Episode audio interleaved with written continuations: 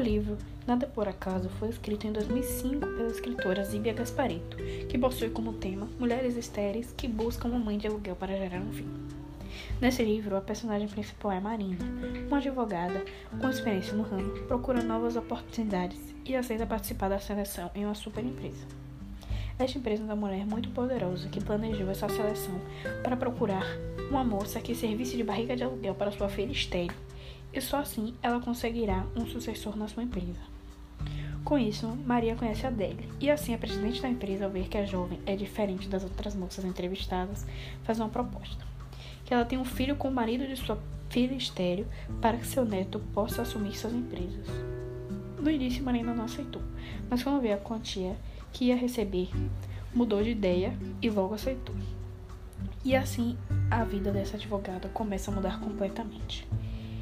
Na minha opinião, esse foi um dos melhores livros espíritas que me fizeram refletir dos meus erros e nas muitas oportunidades que a vida me propôs e eu não soube usufruir ou disse não. Tanto para mim quanto a personagem do livro, Marina, a pobreza, pobreza era a falta de escolaridade e de conhecimento, mas para a autora é a falta de oportunidades. Mas ao pensar um pouco, existem nesse mundo pessoas que eram muito pobres e hoje são ricas porque elas aproveitaram as muitas oportunidades.